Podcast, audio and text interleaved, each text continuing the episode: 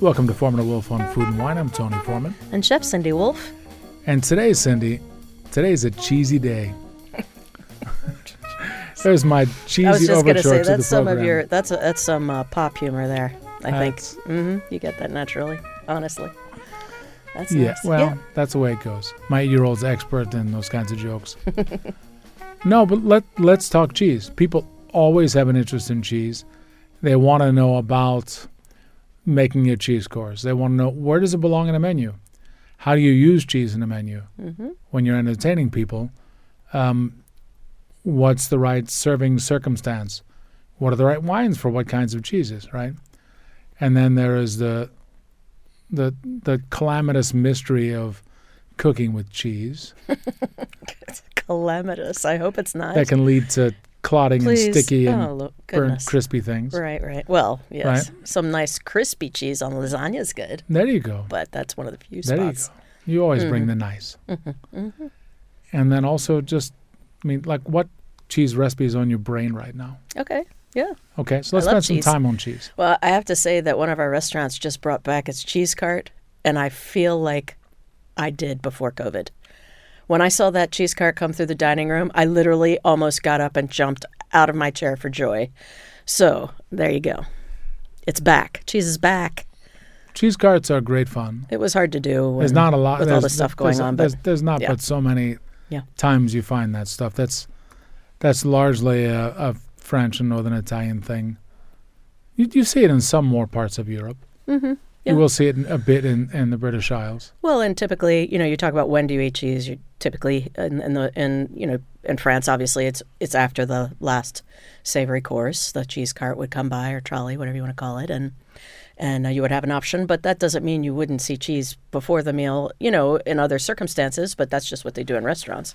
Well, and I mean, and in Italy, you often see, depending upon the culture, and more often as you head south, you see some cheeses, what you would call table cheeses, hmm or I guess, you know, unkind word, but truly simple cheeses. In other words, not incredibly matured, not incredibly strong, Fresh pieces. as part of antipasti. Right. Yeah, of course. So everything kind of has its place. I mean, do you want to start off with Epoisse before your meal? I, I No. don't think so. You know that that's but a, a but, really, washed. but really, really mild buffalo milk mozzarella. Of course, delicious. you know, as, as part of an antipasti with, you know, with heirloom tomatoes. yeah, and I think that's There's worse than that. that's kind of how you you know just a simple way of looking at it is mild before the meal if you're going to have something ahead of time or you know you know and, and honestly I think of a pecorino as a perfect you know mild Italian piece. Um, some of the fresh goats from France is a perfect first you know f- prior to eating food cheese. but like, a, but a young pecorino from hmm from say from Tuscany or from Lazio, That would be great. that's three months, hmm maybe six at most. They It doesn't have pretty the mild. intensity. yeah. Yeah. they can be pretty mild and You, pretty. you get to like an 18 month and older piece, like from uh, the pecorino sardo from Sardinia, or uh, some of those pieces are super intense, and the salt really gets up there. Yeah, salt for sure. Yeah, and you know, I think as far as uh, the cart goes, or when you're serving cheese, you know, after dinner to your guests, you want a uh, you want to represent sort of the classes of cheeses, sort of you know maybe something that's you you want to hit the milks, so cow, sheep, and goat, Hit and the and, milks. and frankly, there are some cheeses that combine all three, which is fun, like La Tur, right? Yeah. Um, so Tur from Piemonte. yeah, they're so you know, but there are most most often cheeses are just one milk, and um, so it's nice to represent them all. And to me, the categories of cheese, So the different categories. So you have washed rind pieces, so washed rind pieces are those things that that tend to have like an orangey outside, Mhm. maybe, or you you can see and they're some moist on the outside, right, and and and they're softer pieces. and it, the outside of those cheeses are more like more spicy, more intense when you Mhm. eat them. And so the that's kind itself, of a choice that you make. Yeah, the cheese itself is usually stronger. Uh, Epoisse is an excellent example of a washed rind cheese, and if if you've ever had it, you know it's you know really really beautiful but strongly flavored. So that's the kind of thing you'd want. Like in your lineup, it's probably the last one in your lineup, Definitely. or last before. Mm-hmm. Uh, a pressed piece with some age, probably, Yeah. or sheep's milk piece with age.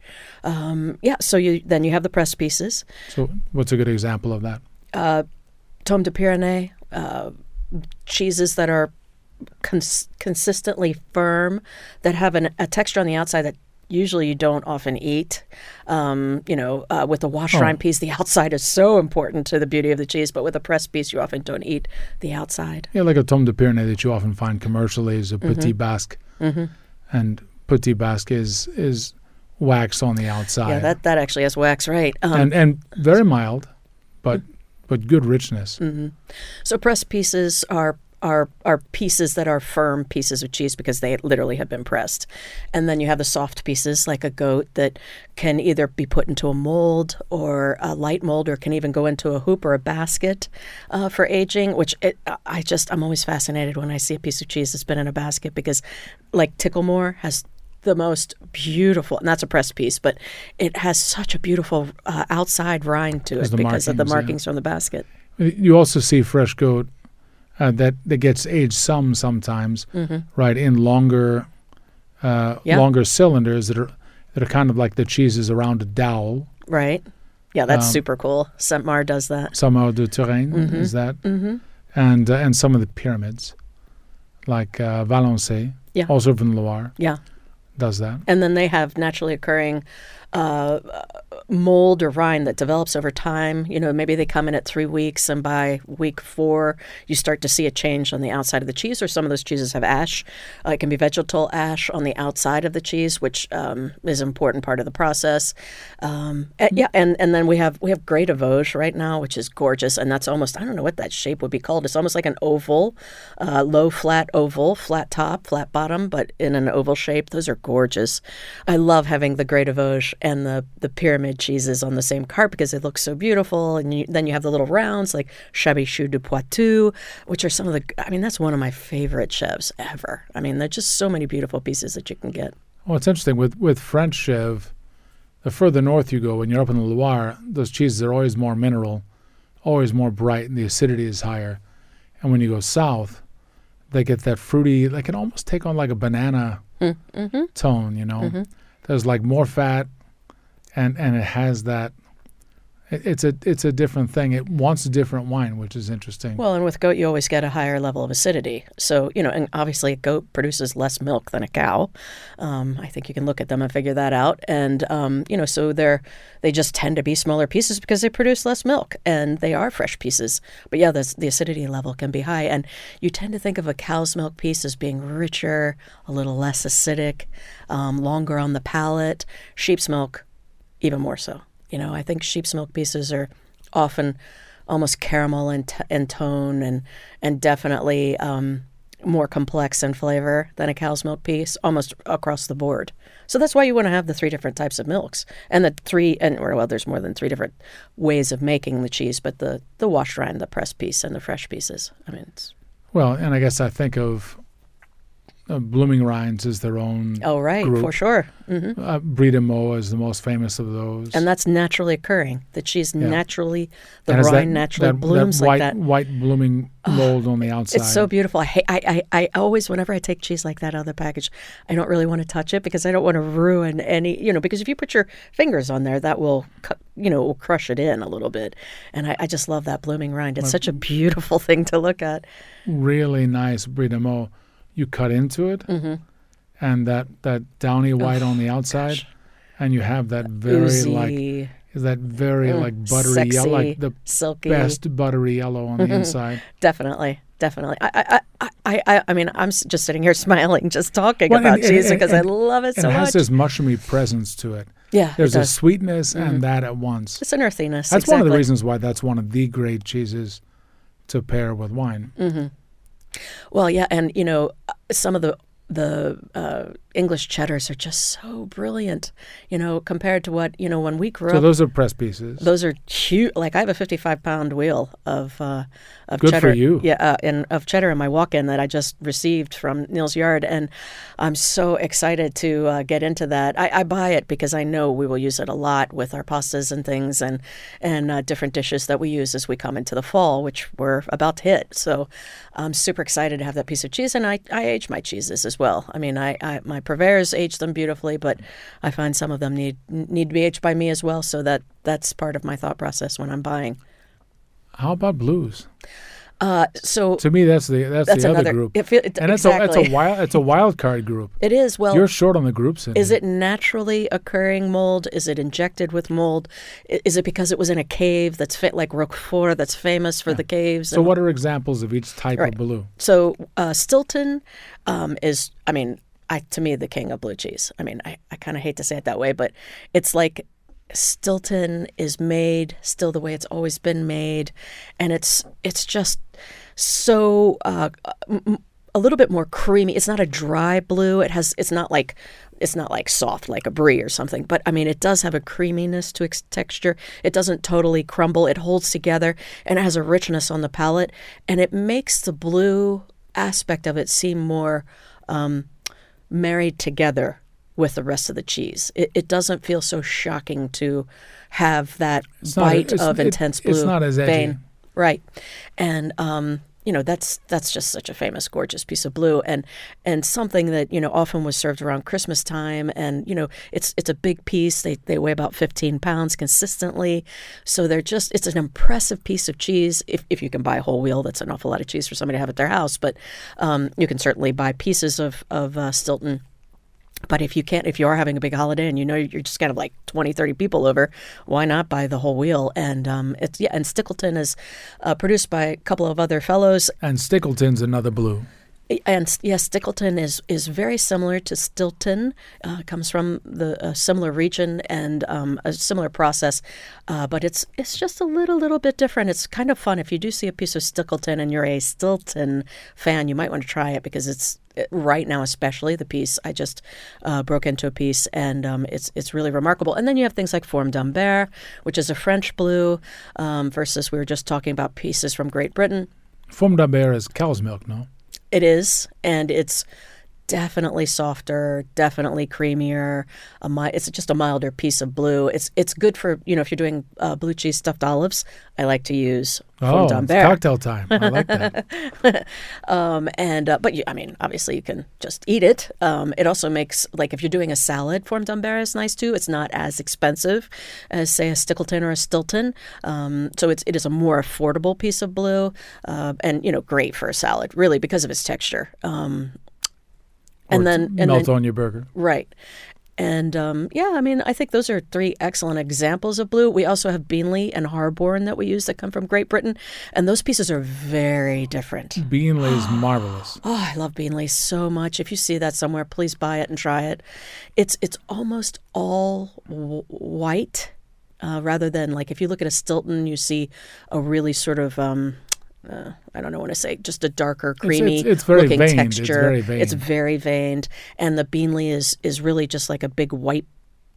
I think they weigh uh, about seven to eight pounds, and it has a little bit of veining. But those are sheep's milk pieces, and oh my gosh, you can tell it was made with sheep's milk. The it's just texture is spectacular. Oh my goodness, they're just gorgeous. And the moment you l- release it from its packaging and oxygen starts to hit that cheese, it starts to literally not bloom like a blooming rind, but it actually starts to bloom, and you can see the color of the veins start to the hit veins- the veins the come up with the oxygen, Yeah. yeah. and it's really quite exciting to see. And uh, it's a it's it's a, also a piece of cheese that will last for a while. In other words, if because of its moisture content, the way that it's built, um, if you keep it wrapped properly in your refrigerator, you know you don't have to like buy it and eat it. You can you can keep it for a week or something once you open the packaging, as long as you rewrap it correctly.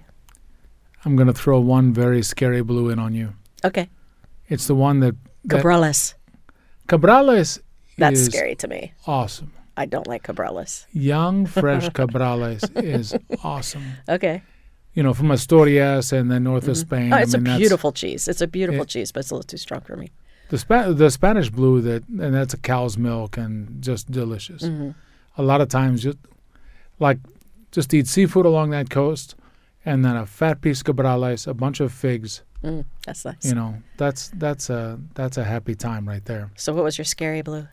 Valdeon. Oh, okay. Yes, that's the- That's that's that is pretty scary. from Estremadura. and actually, you know, I think I'm thinking of Valdeon and not Yeah. Cabrales. Now that you say that, that yes, that's that's the one that Valdeon comes in. like It's so strong; it comes wrapped in foil. yeah there there is happiness there, but there is some violence Yeah, also. it, it might like eat you. That cheese is so high in acidity. Yeah, it, it's literally right. That is what I'm thinking of. I'm sorry, not Cabrales. it is the Valdeon. Sharp. I'm like, Cab- what, what do you have against Cabrales? Yeah, yeah, it's not Cabrales. Cabrales Anyway, is yeah. lovely and tender and So- affectionate, you know. Yes. So Valdeon is what milk? Valdeon is sheep. Sheep's milk. Yeah. Well, if you like Epoisse, you'll like Valdeon. Tony loves Epoisse. I mean, I remember the first time. I love Epoisse, but I don't love it as much as a, a similar cheese from the same region, L'Ami de Chambertin. Oh, we've we've been serving that. That has been going out the door like hotcakes. More spicy. That's even more spicy. Yeah, L'Ami de Chambertin is a gorgeous cheese. Um, actually, I think I like it better than Epoisse too. But they're both very very good cheeses. The other, the other mild washed milk from that area, uh, Cîteaux, Mhm, yeah. C I T E A U X. That's hard to get in the states, but that's a lovely one. That's that. All of those cheeses, if you have uh, white Burgundy, top flight Chardonnay, um, really good Pinot, but you need acidity in those wines to match them. They do incredibly well with those cheeses. So, Cindy, we spent some time on cheese types. I think we got all the big categories Mhm. and some examples. When we come back, let's spend some time on wines that make sense with those types and some of those examples, and also how to actually serve a cheese plate and have it as its most attractive. On Formula Wolf on Food and Wine on WYPR.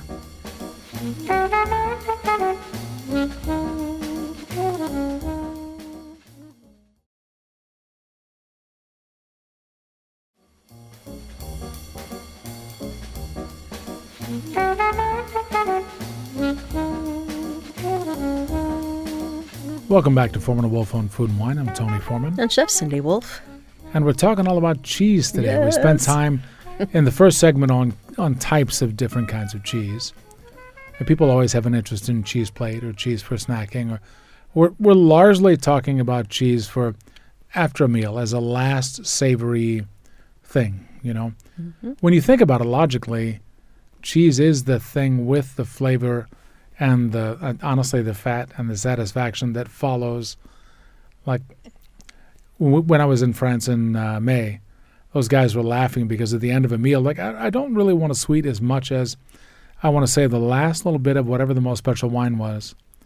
I want a Yeah. little bit of just plain baguette, and I want one piece, one slice of something that's dead on for that.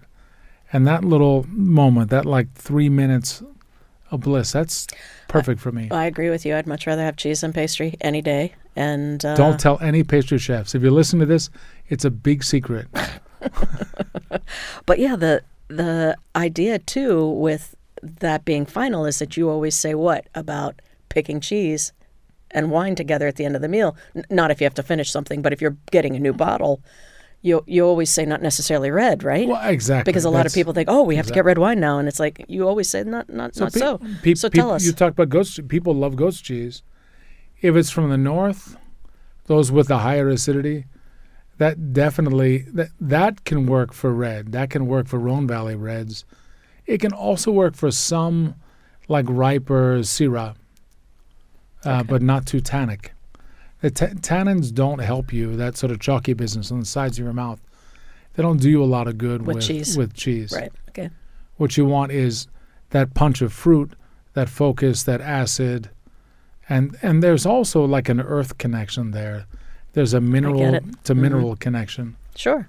you know, that has a lot to do with place. So, so we were talking on one of the shows recently about blue, and I had, I had, I had, I was drinking a little bit of champagne that I had, and I just absolutely hated it with the blue. So, what do you, what do you Well, like if with the blue's too much, The blues, the yeah. blue's too much. I mean that it blows it away? the, the the classic blue, all time classic blue pairing, is Roquefort, the, the strong sheep's milk from Languedoc, hmm right? And Sauterne. And Sauterne, think about it. It's going to take on almost anything. The sugar is high, the acid is high, It has really good intensity, really good phenolics, that density Mm-hmm. of material. Well, and don't you like, you know, I, I, like to eat just cheese, but I, a lot of people like to have dried fruit with cheese. I mean, honestly, I think of a sauterne as like a dried fruit Well, it, in a way, to- which to- in to a way it some is extent, because the but- fruit on the vine is. but but but it will have that mineral content. And sauterne also usually is aged in oak, so it has a vanilla tone to it. okay, So you got to think about that. yeah, Like if it was, if you try to put that with Valdeon, which has that like certain funkiness Funk, that some yeah, cheese milk yeah, can, yeah. it's it that's too much for the sauterne even. Okay. So what would you? What else could you put with a blue besides the sauterne? I- Depends upon the blue for sure. Okay. Um, for example, the Beenleigh that you love so much, Mm-hmm. Because the blue vein is pretty mild in that. Uh, it's it's it's not as aggressive, and the fat is quite good in that. Yeah. Yes.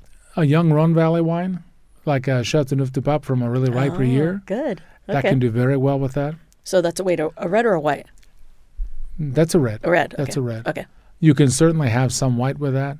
You want a white that was off dry. Mm-hmm. There's a white that you rarely see in the states uh, from the Pyrenees called Jurançon, Oh yeah. and that that Okay. those sweeter Jurançon, like from uh, Clos Eula, um, that that is really sweet but has really good acid, and and big personality that can take that on. The biggest trick uh, you were talking about, that people want to have red wine. Uh, my next thing, I want to have red wine. It's hard to do. You have to have the right cheese for it, and that's not the cheese plate. People love to put cheese plates out with, you know, almonds and honey and jam and dried fruit and all this kind of business. That is its own thought. That isn't necessarily associated. The more that you do that garnishing to it, the less it has to do with the wine you're going to serve with it. Okay. Yeah. If that makes yeah, sense. of course it does. Sure. It, it kind of is cross purposes. Which is why I just like cheese. Yeah. I mean, I like a little simple toast point very much because it kind of prepares you for the next cheese. I like to eat the cheese, uh, you know, with a knife and a fork. Yeah, I don't even want toast. But you know me, I just want You like fresh bread. just a little bread yeah, a little crust. just or a little bread crust. Yeah, a lot of people do too. We get asked often for just slices, and I'm happy to do that. We almost Good for have- them. They're the good guys. So, Tony, you were saying all those things are at cross purposes with the wine. So, tell me what what do you mean when you when you're saying that? Well, it it depends. Mm-hmm. First question is: Are you going to consume wine with cheese? If you are not, then absolutely you should have that slice of brie de meaux uh, with slices of apple and maybe some walnuts on the plate, and uh, and and little buttery toast. Just like that's awesome, and that's that's terrific. You know. And, and maybe you're having that with cider or something, or like hmm Sure, wh- whatever you might want to do right. But if you're having wine, if you're having wine, you have to think about what are the things that are going to interact with the wine as well as the cheese. If you have dried fruit that has sugar, it's going to throw off your dry wine. Right? Yeah. That's one. all right. If you have, um, let's say it's an almond or a walnut, if you bite into that, that's bitter, isn't it? That's going to amplify that in the wine. Those things are both going to like throw off the balance of the wine with the cheese, as well as make the wine and wine less attractive. So basically, you've just introduced a strong flavor other than the cheese, and it's going to Yeah. compete. Yeah, that makes It's sense. it's I it's it. putting a little bit of rock and roll guitar into the middle of a, a you know beautiful Spanish guitar ballad. Yeah. You know, I love rock and roll guitar, but that's a different thing. right. I get it. Okay, So we talked about blues. Press milk is tricky. Okay. Pressed milk is tricky. Just think about it. So what what are the fa- like like uh, Gouda, Gouda, well Gouda, in the states a lot of times, right? Mhm.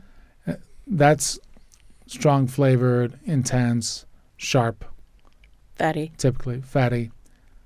And you think, well, what what does that want? Well, one, honestly, that's not a bad beer match I knew you were going to say that. because it just is. That's nothing wrong with it. That's Two. Yeah. if you want wine for it, I would have something a little bit off dry, Mm. with really good acidity. I mean, I would look to Alsace. Yeah, that sounds good. You know, I would look to I- Alsace. Also has enough alcohol to carry that.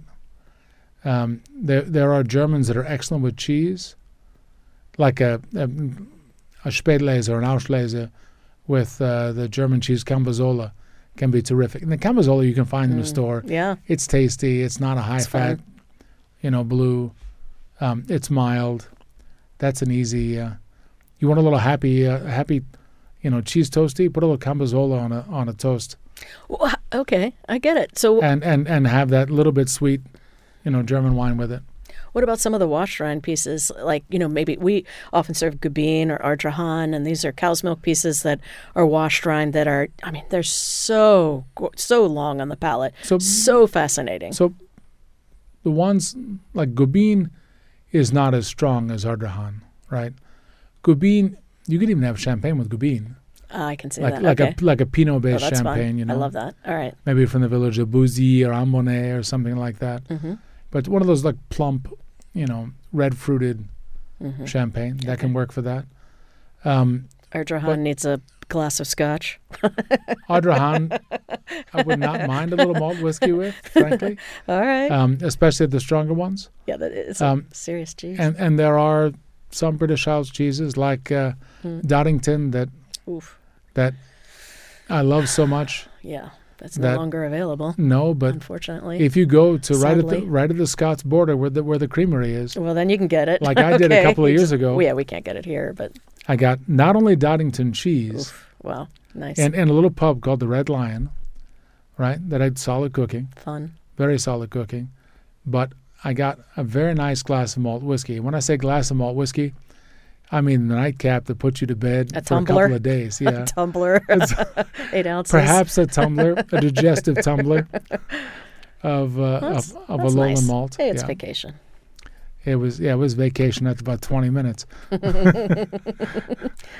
but that that was that was great to have. But Doddington's a little bit like a cross between a cheddar and a Parmigiano, and so you have that crystalline quality, Yeah, and you have that bit of like sweet cave thing that that good cheddar can have. yeah, definitely caramel on the finish as well. And that was honestly nice with the whiskey. and that that's such a hard cheese. I mean, it's almost like a hard cheese, really, in texture. That's the cheese is hard to cut. The press pieces you were talking about initially, things like uh, the Tomme de Pyrénées, like Petit Basque, Tomme de Brebis. or super popular, super popular uh, in the states, Manchego, hmm at all different ages, Mhm. right? Like a very young Manchego and a fruity young red wine, fine. But honestly, it's white wine that you want for those kinds of pieces for the most part. Yeah. I can totally see that. Just something to just something to clean it up, bounce a little bit of fruit off of it, and that that works well. Let's talk a few minutes about uh, the care of cheese and how cheese is presented to best advantage. Yeah, You know that you mentioned temperature, and temperature is a big thing. You you don't want things cold out of the fridge, no, and things will always dry some in the fridge. yes, You have to be aware of that. yes. Depending on what's going on in your refrigerator, absolutely. And your home refrigerator is pretty humidity controlled, so But you also don't want it to be too warm, yeah, you, you can't have it sit out on a hot summer day. That's What? just and you can't have it out on this. Like people will have something out, and there's like sun hitting the coffee table. or no what, way. you- no, you, you, can't do that. You, you want it to be at our room temperature. You know. uh, room or a little cooler. Yeah, yeah. Like if you have, ideally, like at home, I have a piece of marble. hmm If we put cheese out, a couple of pieces, I'll put that in the fridge. Bring that out. Put the cheese on that like 40 minutes ahead.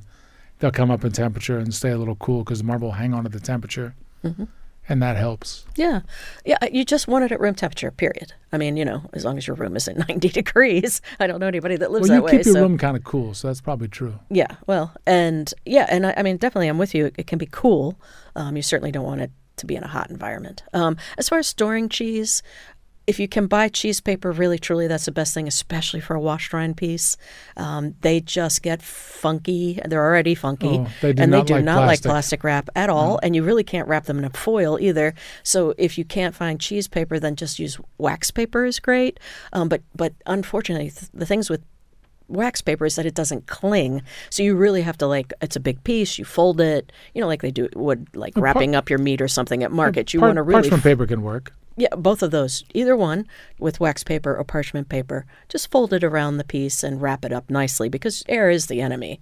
Um, you just don't, yeah, plastic wrap is the worst, really, truly. I mean, obviously we have to wrap it in plastic most of the time, but if you can have, um, you know, some of those, those uh, especially washed around pieces. Well, and also the, the, the drier pieces are going to dry out if they're not in plastic or, you know, really saved from the air. But that's the biggest thing. The other thing too is that some of the pieces, um, even some of the goat cheeses, if I bring them bring them home from the market and I put it in my refrigerator and I open my refrigerator like an hour later I'm like, "Oh, do I really want that smell in there with all the rest of my food?"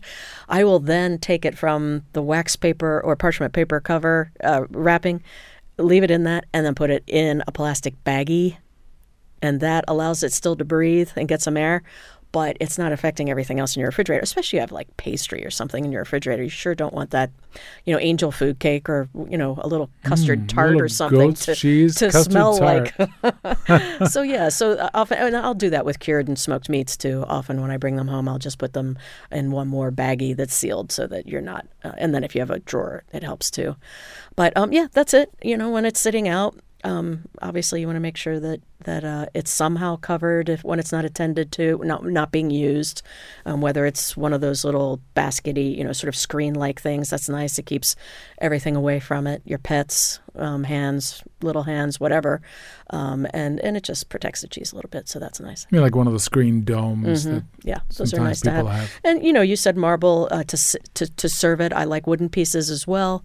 Um, there are plenty of beautiful cutting boards and things. And the nice thing about Oh, the marble's just to hold the temperature. Right, and the problem with marble is it's going to annihilate your knife um, edge. So if you're real, if you're using a, a real knife on marble, you really don't want to do that. Um, if you're using a, a steak knife and a fork, which I'll often use at home, it's if it's not a super hard piece of cheese, if it's a salt like a goat or something, you can certainly, you know, everybody can help themselves to that with like your home steak knife, and that won't that won't be affected by a marble piece as readily as a beautiful chef's knife or something. Let me throw one last little like perfect pairing thing in Okay. from my experience.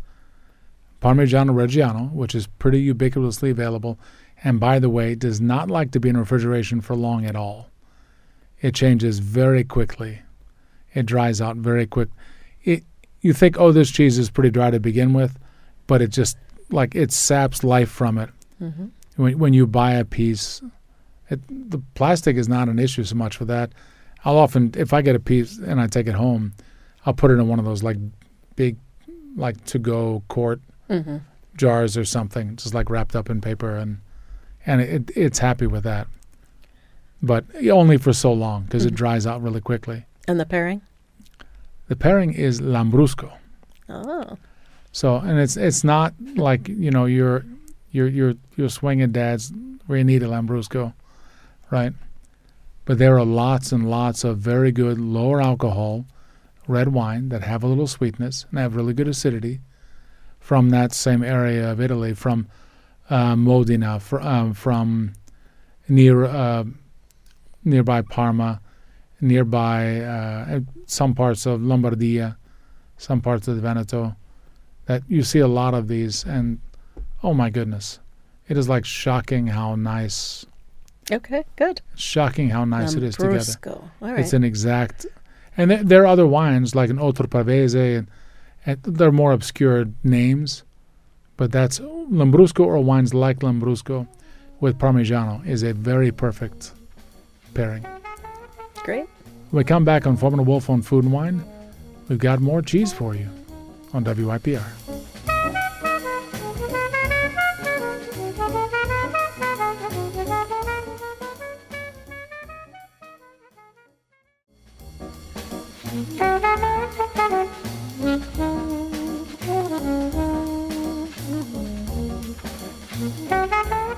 Welcome back to Foreman and Wolf on Food and Wine. I'm Tony Foreman. And Chef Cindy Wolf. Today it's all about cheese. We spent time on all different categories of cheese, Yes. pairing wine with cheese, Mm-hmm. some guidelines on serving cheese. A little bit of storage. and storage, Yeah.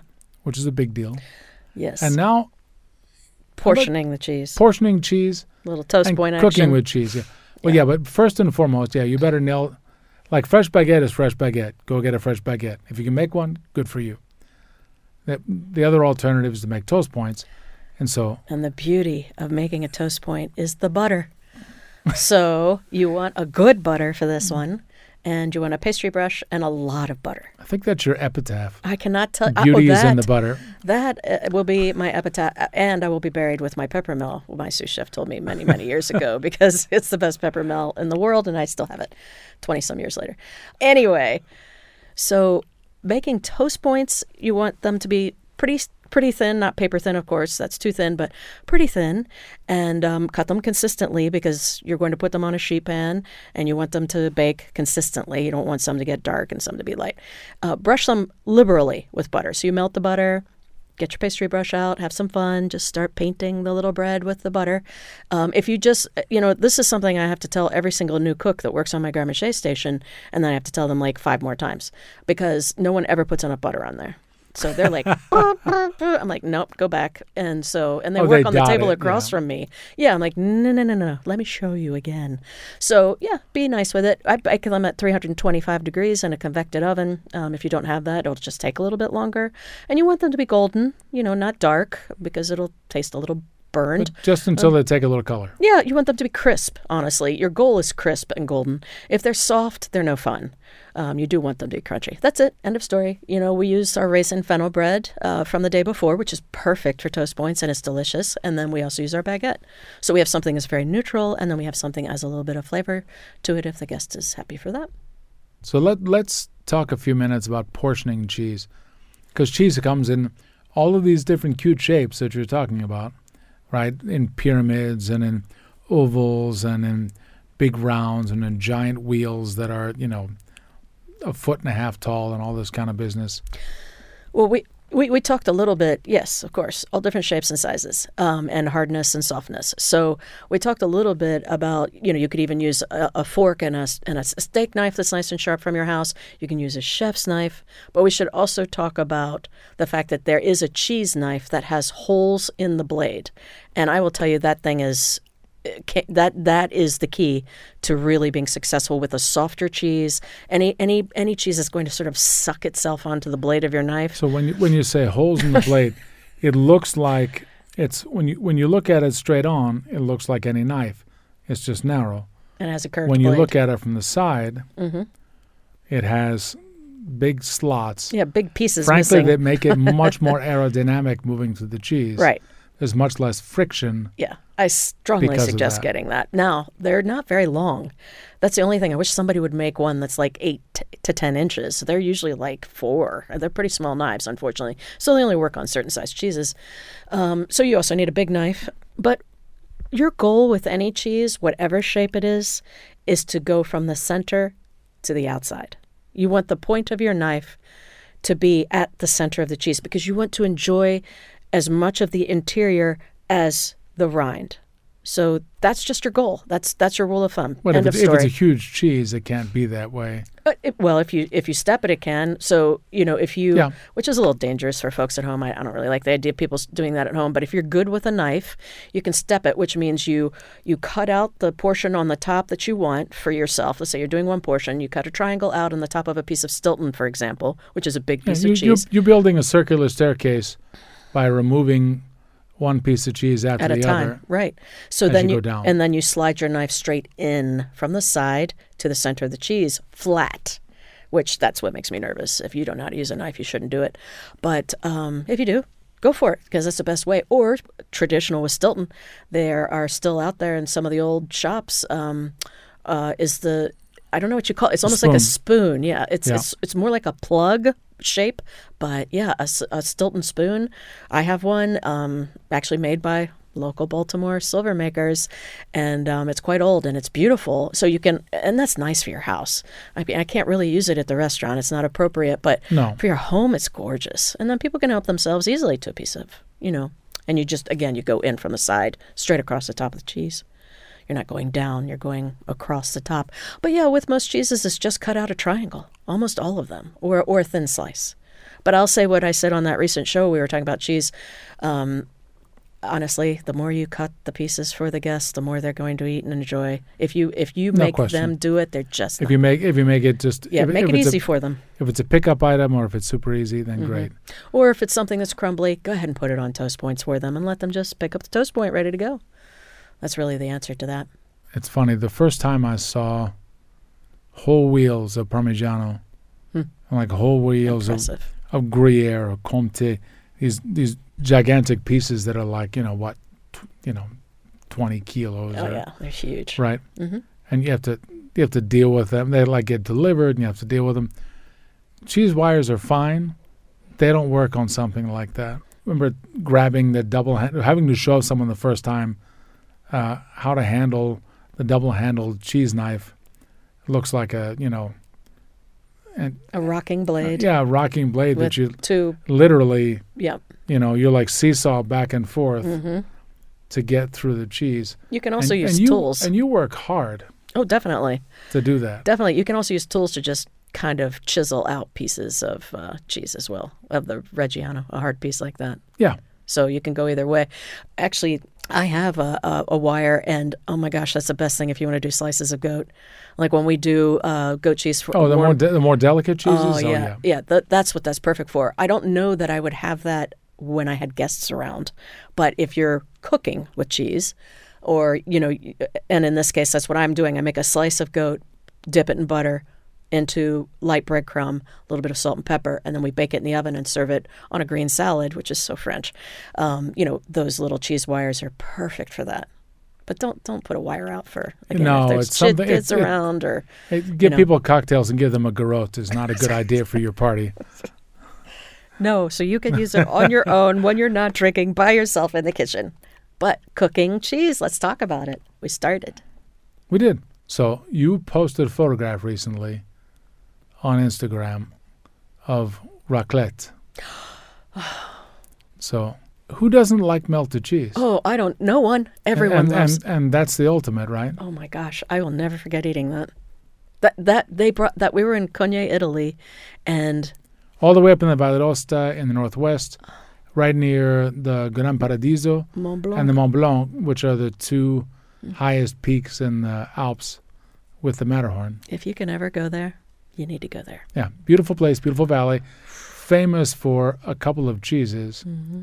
But the whole, you know, on the other side of that mountain are all the great cheeses of, uh, Switzerland, you know, right? Is it Switzerland? well, north is Switzerland, west is France. Mm-hmm. But yeah, all right. of the great alpine cheeses are Oh right there. gosh. And raclette being one of those. And you know, it's funny because they, when we when we sat down, and here you are in this restaurant that's just everything you want it to be. I mean, it looks like this old world. You know, the lady has on the little outfit with the little apron, and you know the the the old wood carvings on the wall, and everything's just so. And the view of the mountains, you're sitting there looking at one of the most beautiful mountain peaks in the world, and uh, you know, just in this lovely little restaurant. But the device they use to melt the cheese is I don't even know how to describe it. What would you say, Tony? It's like almost like a toaster, but it's it's it's two plates. It's it's sort of like a cross Metal between a toaster and a curling iron. It's two metal plates in a triangle, and the cheese is kind of speared and in you know underneath that, which is of course it's weird because they bring it to the table and they plug it in. they next plug to it you. in and it just Oh, you feel like you've been it just- transported back to the 1950s it or just something. drips onto the plate.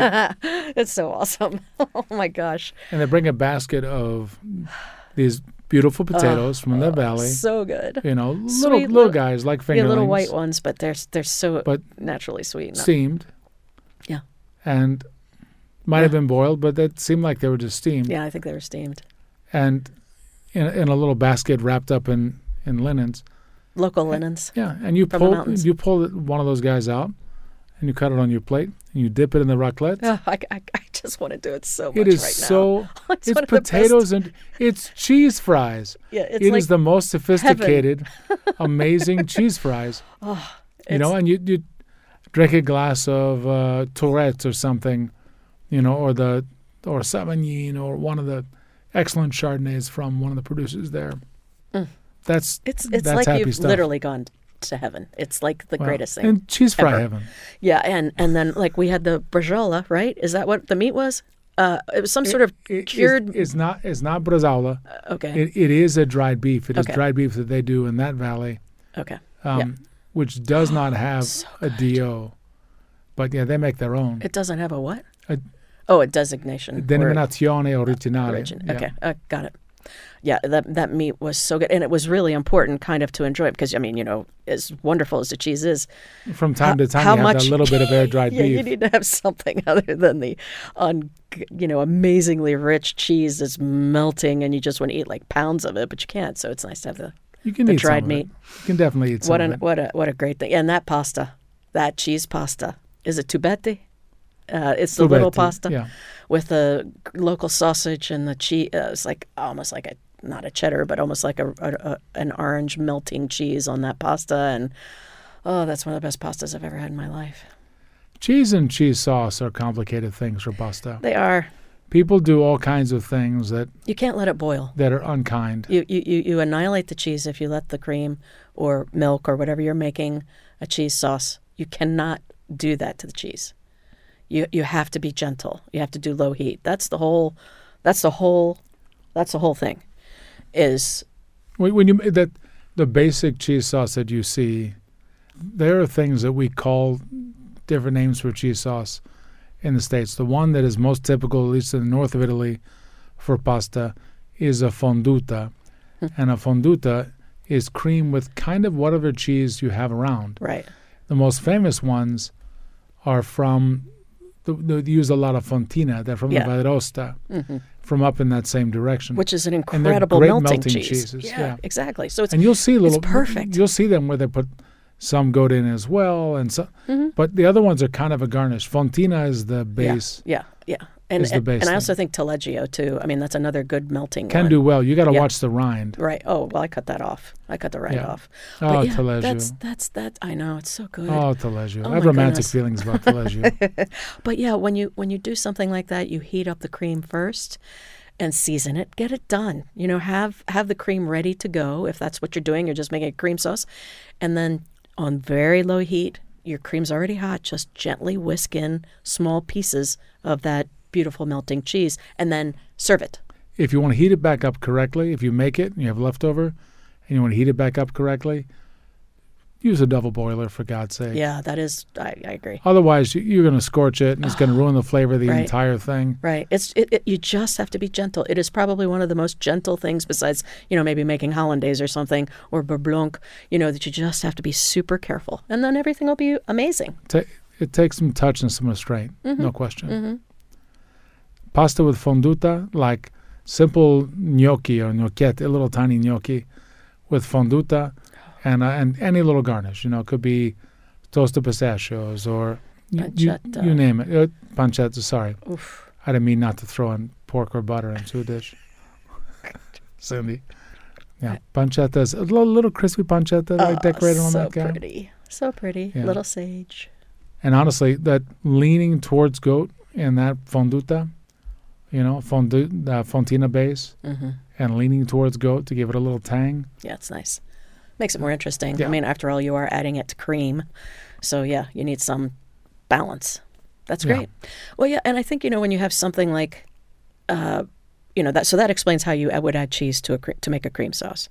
If you're working with something like lasagna, you know, it's going to be protected basically, you know, because the pasta is going to protect it. So, so it's not going to be, you're not going to hurt the cheese well, at it's also 350 frankly, you're, degrees. you're, you're baking it. it's a different it, situation. It's ricotta as well. You know, it's gonna, it's gonna.